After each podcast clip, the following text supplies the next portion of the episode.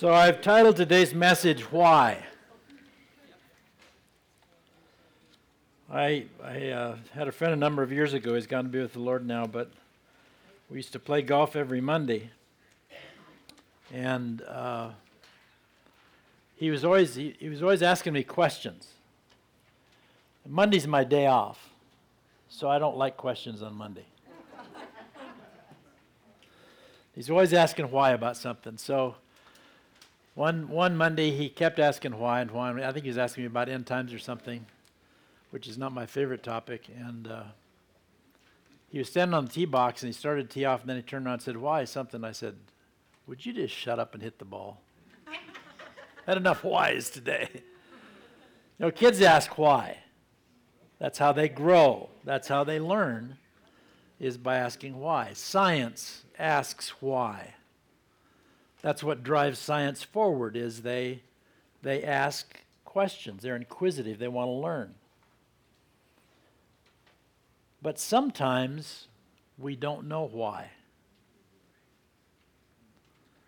Uh, Ginger I was called over to somebody's house a number of years ago, and their their son had just shot himself in the backyard with a shotgun. And you can imagine the parents. Why? Sometimes there just isn't an answer to why. Might be an answer, but you don't know what it is. So I want to ask you this morning how comfortable are you when there seems to be no answer to why? We've been talking about why for this will be the fourth week. Why are, why are you afraid? Why do you worry? Last week, why do you judge? And today is why, in the sense of why all the fuss? Why all the hubbub? Why all the commotion is the word that Jesus used? When you don't know why. Why is there so much turmoil over not knowing the answer? Because we think we always have to know the answer. Sometimes we don't. So, the first question I want to ask today is Do you trust God when there aren't answers?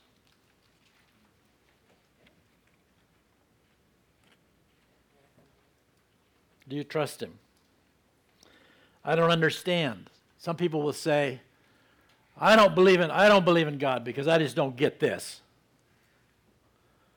I thought about that the other night. I thought, I'm not sure I'd believe in a God that I do understand.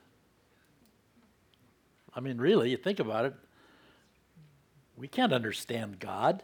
We can't understand his ways. Sometimes we know the answers, but often we don't. So notice on your outline, in our relationship with the Lord, why can drive us toward him or it can drive us away from him, and it's really up to us which way it drives us. So there are two stories in the Gospel of Mark that are right together. In fact, they're vitally connected to one another, though there's two different stories. And I, if you want to look in your Bible or look on your iPhone or whatever, iPad, whatever you've got, uh, Matthew chapter 5, beginning in verse 21. You just listen as I, as I read, not the whole story, but just a portion of both of them. When Jesus again crossed over by boat to the other side of the lake, a large crowd gathered around him while he was by the lake. So notice a crowd. That's important to the understanding of this text. Then one of the synagogue rulers, named Jairus, came there.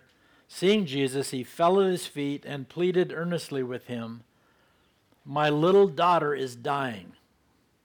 Please come and put your hands on her so that she will be healed and live. So Jesus went with him. Then notice again, it says a large crowd. So there's a crowd when Jairus came. Now there's a large crowd that's moving along with he and Jesus. A large crowd followed and pressed or pressed around him, pressed around Jesus. And a woman was there who had been subject to bleeding for 12 years. She had suffered a great deal under the care of many doctors and had spent all she had, yet instead of getting better, she grew worse. When she heard about Jesus, she came up behind him in the crowd and touched his cloak. because she thought, if I just touch his clothes, I will be healed. Immediately, imagine this after 12 years, immediately her bleeding stopped, and she felt in her body that she was freed from her suffering. She would have been shunned because of this problem. She couldn't go to the synagogue, besides all the suffering and the pain that she, she went through. At once, Jesus realized that power had gone out, out from him. He turned around in the crowd and asked, Who touched my clothes? You see the people crowding against you, his disciples answered. In other words, there's this huge crowd, yet you ask, Who touched me? But Jesus, looking around to see who had done it, then the woman, knowing what had happened to her, came and fell at his feet, and trembling with fear, told him the, the whole truth he said to her, because she, she wasn't supposed to touch anybody, nobody was supposed to touch her because of this problem that she had. He said to her, Daughter, your faith has healed you. Go in peace and be freed from your suffering. While Jesus was still speaking, some men came from the house of Jairus, the synagogue ruler, remember the guy that's got, got the sick daughter.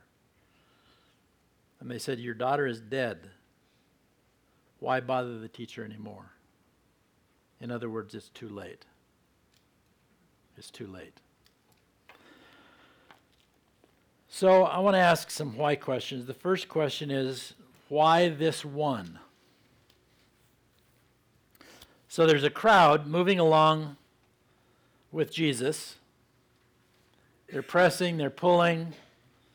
You, you, you've been in a crowd before. And this man named Jairus, he was a synagogue official, but that was, he was an important man, but it wasn't that big a deal. He was he was uh, elected to take care of the administrative duties in the synagogue and arranged for who was going to be the, the rabbi for, that day or the teacher for that day.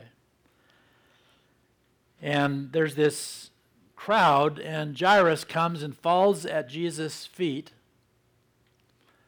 and said, Please come and heal my, my little girl. She was 12 years old.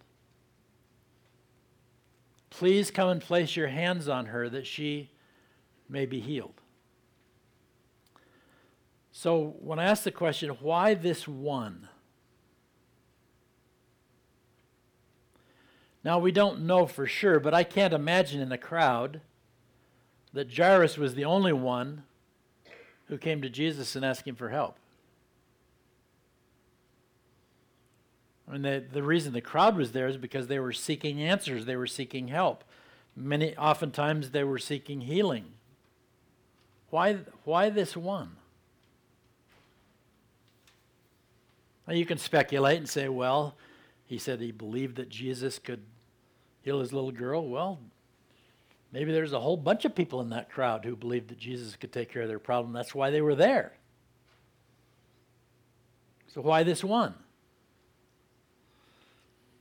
You, you've been in a crowd. I, when I think of a crowd, I don't think of Billings. I think of New York City. Uh, one time we were there during the lighting of the Christmas tree at Rockefeller Center. And golly, I never want to be in that crowd again. I mean, people were just, I mean, it was uncomfortable. Just crowds of people pressing in. We're in Times Square during certain times of the year, it's that way. I was on a subway during rush hour one time, Ginger and I were going downtown, and usually when we'd been on the subway, it was was not that full, but it was during rush hour, so I mean, people were pressed in, and and I was just like this with a guy. and he was a he was a Hispanic guy, and he was you know in, in New York sometimes people can look pretty tough, and he looked kind of like a tough dude, and so I'm looking at him, and I don't have Drew to help me out, so so I'm I'm looking at him and I said I said I better say something. So I said, "Gosh, I think we could become friends if we stay on here very long." And and then this guy just lit up and started talking and laughing and having fun. But a crowd can be really uncomfortable, can't it? Pressing, pulling, whatever. And I just had to ask myself the other, why this one? And one of the reasons I asked the question is because we don't know. Why did he pick that one man out of the crowd to heal, heal his daughter? We don't know. I know there have been times in my life when I wanted to be the one. And I wasn't. I remember for uh, about a three year period of time, I'd walk around the worship center and I, and I, and I wouldn't say to Jesus, you know, I'm the one, but I did say, Lord, here I am. You have a willing servant. In other words, why not me? And I didn't feel like he was picking me. So why this one? Second Chronicles 16:9 says, we, we put this verse up in our prayer room at Faith Chapel. It says, For the eyes of the Lord range throughout the earth to strengthen those whose hearts are fully committed to him. The eyes of the Lord are moving to and fro throughout the earth, looking for someone whose heart is fully committed to him. And yet sometimes we don't feel like we're the one. Uh, I remember many years ago, I uh, I wanted something really bad, and it wasn't a wrong thing to ask for, but I, I just I had my bags packed. I was ready to go, and uh, talked to my accountability group. I talked to lots of other pastors, and I wasn't the one. I really thought I was the one, and I wasn't. And I remember sitting in a meeting, and the guy that was the one was sitting right in front of me, facing toward the front of the room. And I remember sitting, I was, I was just sitting there thinking, why him? And I was resentful. Why did he get picked and I didn't get picked? Has that ever happened to you? Why not me? Why do they get this, or why do they get that, or why, why do their prayers seem to be answered? And my prayer isn't being answered. So notice the next statement on the outline. How often do you go to your room, shut the door, sit in his presence, listen, focus on Jesus, and get his attention?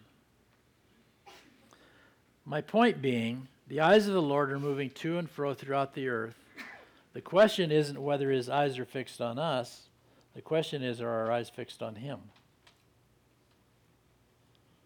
Sometimes we assume, or we might even pray, but we're really not focused on Him and paying attention to what He wants as opposed to what we might want. As it turned out, the fact that I wasn't the one was a blessing, a great blessing, which is part of my point. Jairus came up to Jesus in this crowd Put yourself in his place. His little girl is dying. She's 12 years old. The crowd is moving along. Jesus is, he said, he's the one. He's going with him. And then Jesus stops and says, Who touched me? And he starts looking around. And then this woman comes up. Now think about Jairus. What's Jairus thinking? Jesus? My little daughter's dying. You're stopping to talk to this woman? My daughter is dying. In other words, he thinks that Jesus could be late. It seemed like he was going to answer the prayer, but then he, he stopped. And Jairus is having to wait. Please, he had to be thinking, Jesus, please, come on, let's could, could we just could we, could we just move on? You felt that way. And then Jesus did move on, went to the house of Jairus, and here's a little 12 year old girl. So you say about Jairus and his daughter, why this one? And you have to say about the woman who stopped Jesus in the crowd, why that one? Again, there had to be a lot of people in that crowd asking for Jesus' attention. And what I want to, what I want to leave you with in this point is sometimes we don't know why that one and not that one. We just don't know. It's frustrating, isn't it? Second question is why now? Here's a here's a man who has a 12-year-old daughter And then he meets a woman who's had a problem for 12 years. In other words, I'd never thought about this before. But this woman has been suffering from hemorrhaging, a female problem, for as long as this little girl has been alive. Since she was born, she's had this problem. And their lives intersect. This woman who had the issue of blood for 12 years must have thought, gosh, I'm desperate. You know, she's gone to every doctor, she's tried everything, she's shunned by society. You know, and now, why now? Seems like it's been a long time I've been waiting for this to be fixed. And then when the they get to the little girl's house, it's, it's too late. It's too late. I have friends who are late. You have any friends who are late? You guys remember Josh? Josh was always late. Until I taught him how to use the alarm on his phone. He loved an iPhone. He was on it all the time, so I told him, I said, Did you know there's an alarm on that? You can be on time. Set that for about 10 minutes before you're supposed to show up any place. And he did. I have friends who are late to meetings. I have friends who are late for appointments. I have friends who are late to church.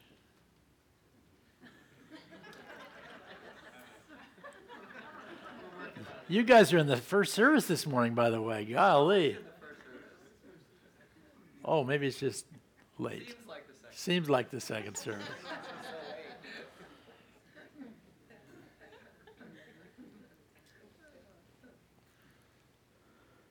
you feel like you're waiting for the Lord. Maybe some of you are waiting for the Lord about something right now. Uh, I remember writing in a journal one day in a hotel room. And out of curiosity, I'd been praying about this thing for a long, long time. And so, out of curiosity, I had something written in my Bible. I looked at it. It had been two years that I'd been praying for this particular thing. And it wasn't a bad thing, it was a good thing. And it seemed like God was late. Many of you have heard me use this verse. Psalm 27 14 says, Wait for the Lord, be strong and take heart, and wait for the Lord. In other words, if I'm waiting for the Lord, I'm waiting for a period of time to pass from there to here. waiting for a period of time to pass. But a number of years ago, I thought about this and I thought waiting for the Lord isn't just waiting for that period of time to pass, it's waiting for the Lord today. Waiting for the Lord today. Waiting for the Lord today. In other words, it's not just waiting for a period of time to pass, it's what you do while you wait. You wait on the Lord your relationship with Him. So sometimes it seems like He's just too late. That's what they said when Jesus was paying attention to this woman. People came from Jairus' house and they said, It's too late. Don't bother the teacher anymore. It's too late. And Jesus said, Don't be afraid. So now with me, this is this is a funny thing about me. I'm not a I'm not a quick thinker. I'm a slow thinker. My wife is a quick thinker, but I'm a slow thinker. I get it.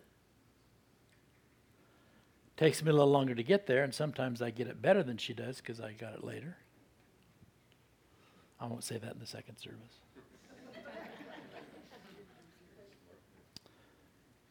I was born late.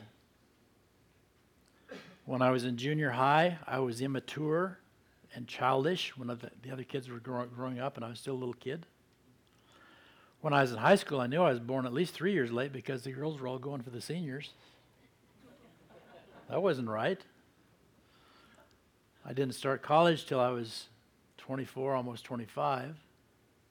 That was late. All the kids that graduated from high school and were there hated me because I actually worked hard because I knew I had to. I graduated from college when I was 30 years old, and it was kind of embarrassing because that's late. And the pastor, every year at graduation, they'd bring all the graduates up to the front and give them a card. So all the high school kids are coming up, and he's giving, giving them a card, and then he calls my name, and I go up, and everybody laughs. Late. Didn't start my occupation until I was in my 30s, could have a PhD by then. I wouldn't be good at Jeopardy, would you? Isn't, isn't Jeopardy frustrating? I mean, they'll ask you a question and I'll know the answer and I can't remember the guy's name. I can picture him, but I can't remember the name. So I think the Lord spends more time waiting on me than I spend waiting on him.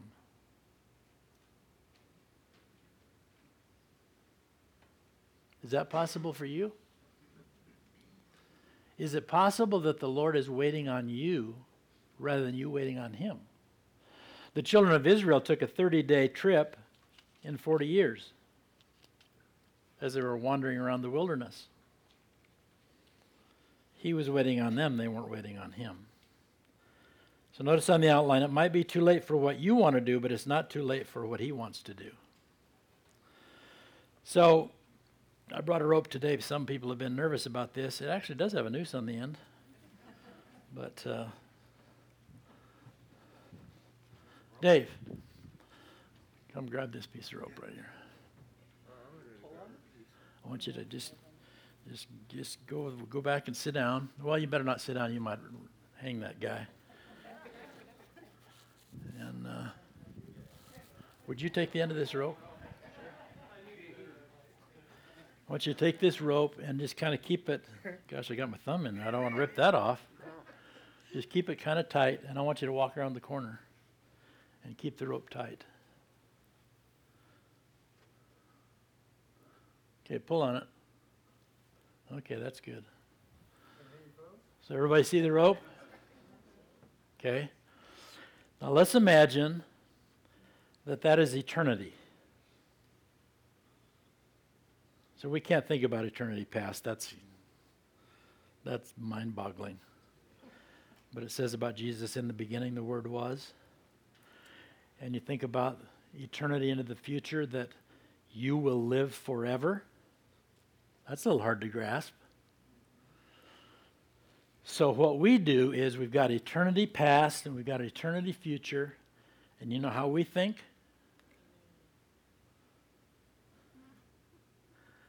This little speck right here. Everything that you know, everything that you've learned, everything that you've experienced is one little tiny speck in eternity. God, on the other hand, sees everything from the beginning, He sees everything to the end all at once. He's omnipresent, He's omniscient. He sees it all. So here I am praying for something, and the Lord knows everything for all time. In other words, I probably don't know nearly as much as I think I do. I don't have a clear perspective on what God really wants. My perspective is very limited in the context of what God knows and how God thinks. Okay, you can drop the rope. Thank you. So I want to just make some statements here and you can fill in the blanks about trusting Him. Trusting Him in light of who He is. So, Jesus, excuse me, the third question is why all the commotion? Why all the fuss? Why all the dither in light of who God is and who we are? So, when Jesus shows up at Jairus' house, everybody's wailing. Have you ever heard Middle Eastern people wail? Oh my gosh, it's a racket. They're wailing and they're mourning, and there's this big fuss. And he says, Everybody out. I love that. Everybody out. And he kept Peter and James and John himself, and the mom and the dad, and of course the little girl.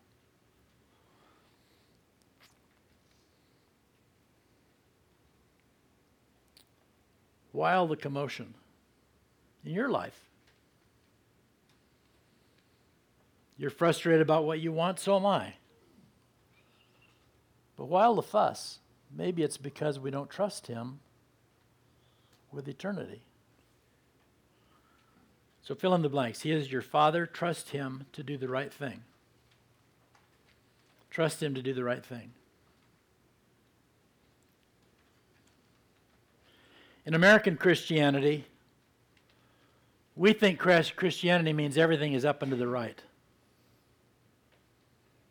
That's what's taught many, many places. You get saved, everything gets better. That's certainly not biblical Christianity. In fact, oftentimes when people began to follow the Lord, things got a lot worse. And sometimes we think, gosh, this is just not happening. My, one of my daughters, when she was in high school, this sounds so bizarre, but the Babcock Theater started showing X rated movies for a very short period of time, many years ago, the 70s, maybe early 80s. And one of my daughters came home one day and she said, I got a job, I got a job, I got a job. I said, Really, where is it? She said, Down at the Babcock Theater. And they'd just begun showing these movies. And uh, I won't tell you everything I said, but the idea was there's no way this is happening. Well, why not? I won't be seeing the movies, I'll just be selling popcorn. I said, no, period. Oh, gosh, she was mad. But I did the right thing. She didn't get it, but I did the right thing. He's your father, trust his timing. Again, in light of eternity, that makes sense, doesn't it? His timing is much to, to him. A day is like a thousand years. A thousand years is like a day. It's not like the way we think. My daughters always wanted to go out on dates before I thought they were ready. It was their timing, but not my timing. And I let boys know very clearly that it wasn't time yet.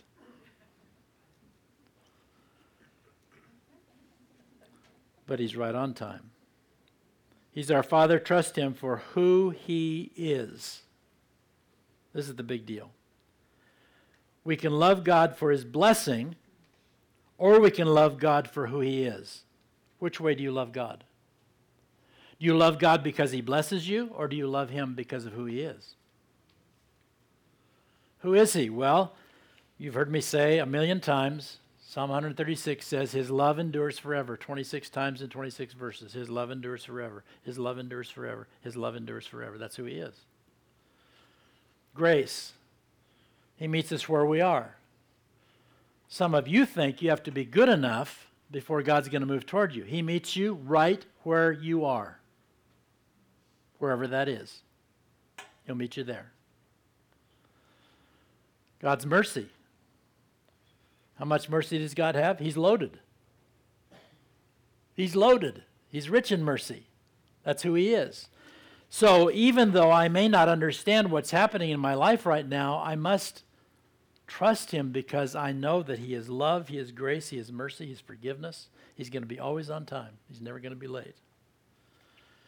And then He is your Father. Trust Him even when you don't understand. That's, that's the hard one, isn't it? When I was a sophomore in high school, I was working on my uncle's farm and I was in my spare time running, preparing for football season. And uh, so I was running, trying to get in shape for football. My, you know, I was in good shape except for my running. And uh, my mom and dad came home from a trip, and they said we're we're moving. I'd gone to the same school, the same kids, now I'm a sophomore in high school, and they say, We're moving to where I don't know anybody. I'm getting ready for football. I know all my friends. We're moving. And I begged them to tell me why. Why are you doing this?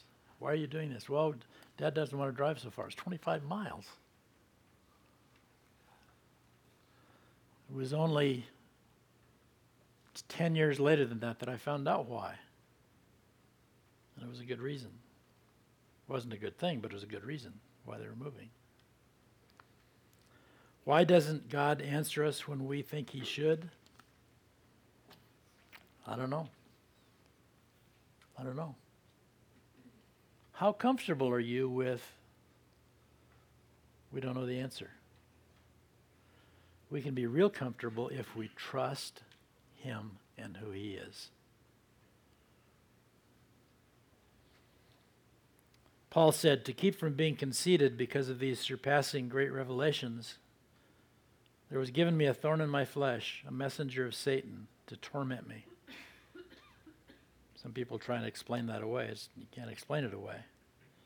Three times I pleaded with the Lord to take it away from me, but he said to me, My grace is sufficient for you, for my power is made perfect in weakness. Therefore, I will boast all the more gladly about my weaknesses, so that Christ's power may rest on me.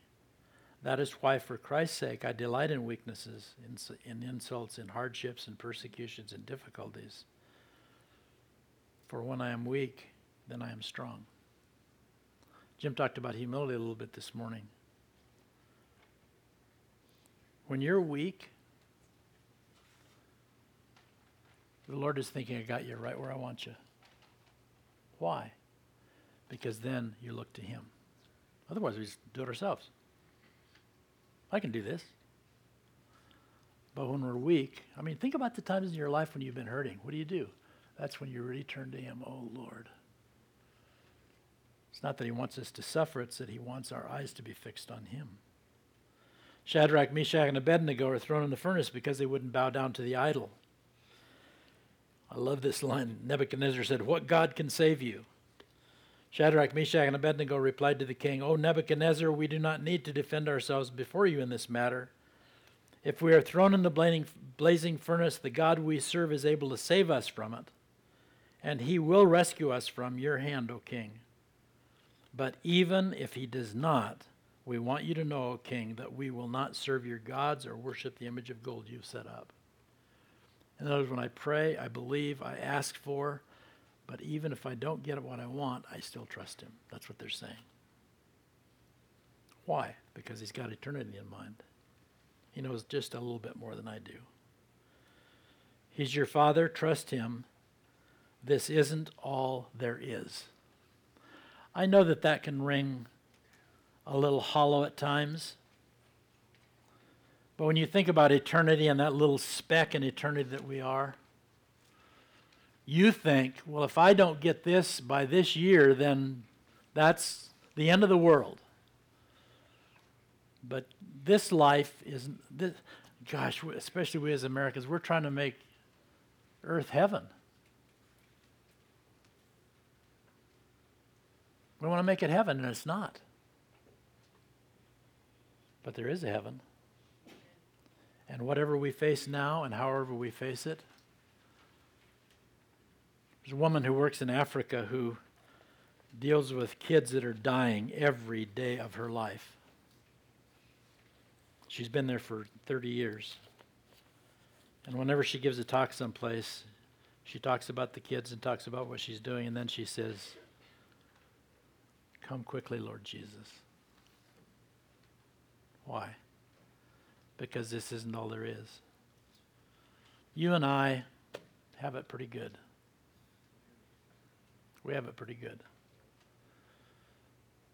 But in biblical times, when it lists the heroes of the faith, read Hebrews chapter 11. It lists all the heroes of the faith and says this person, this person, this person, this person. But it comes to the end of Hebrews chapter 11, the great people of the faith, and it says they did not receive what they're asking for in this life.